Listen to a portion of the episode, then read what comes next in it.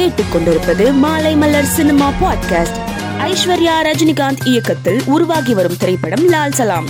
கிரிக்கெட்டை மையமாக வைத்து உருவாகியிருக்கும் இந்த திரைப்படத்தில் விக்ராந்த் விஷ்ணு விஷால் ஆகியோர் முக்கிய கதாபாத்திரங்களில் நடித்துள்ளனர். லால் சலாம் படத்தின் படப்பிடிப்பு நிறைவு பெற்ற நிலையில் படத்தின் பின்னணி வேலைகள் நடைபெற்று வருகின்றன. இந்த நிலையில் லால் சலாம் படம் பொங்கல் தினத்தில் வெளியாகும் என்று படக்குழு அறிவித்திருக்கிறது. நயன்தாரா விக்னேஷ் சிவன் தம்பதி தங்களது மகன்கள் உயிர் மற்றும் உலக் ஆகியோரின் முதலாவது பிறந்த நாளை சமீபத்தில் கொண்டாடினார்கள். அவர்களது முகங்களையும் வெளியுலகுக்கு காண்பித்தனர். இந்த பிறந்த நாளை கொண்டாடிய கையுடன் நயன்தாரா விக்னேஷ் சிவன் தம்பதி மலேசியாவுக்கு பறந்துள்ளனர்.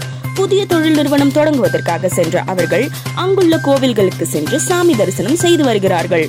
லைகா புரொடக்ஷனில் ரஜினிகாந்த் நடிப்பில் உருவாகியுள்ள படத்திற்கு தற்காலிகமாக தலைவர் ஒன் செவன்டி என்று தலைப்பிடப்பட்டுள்ளது.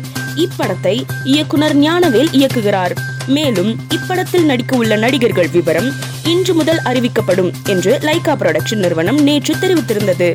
அதன்படி இன்று தலைவர் ஒன் செவன்டி படத்திற்கு அனிருத் இசையமைக்க உள்ளதாக லைகா புரொடக்ஷன் எக்ஸ் தளத்தில் அறிவித்துள்ளது.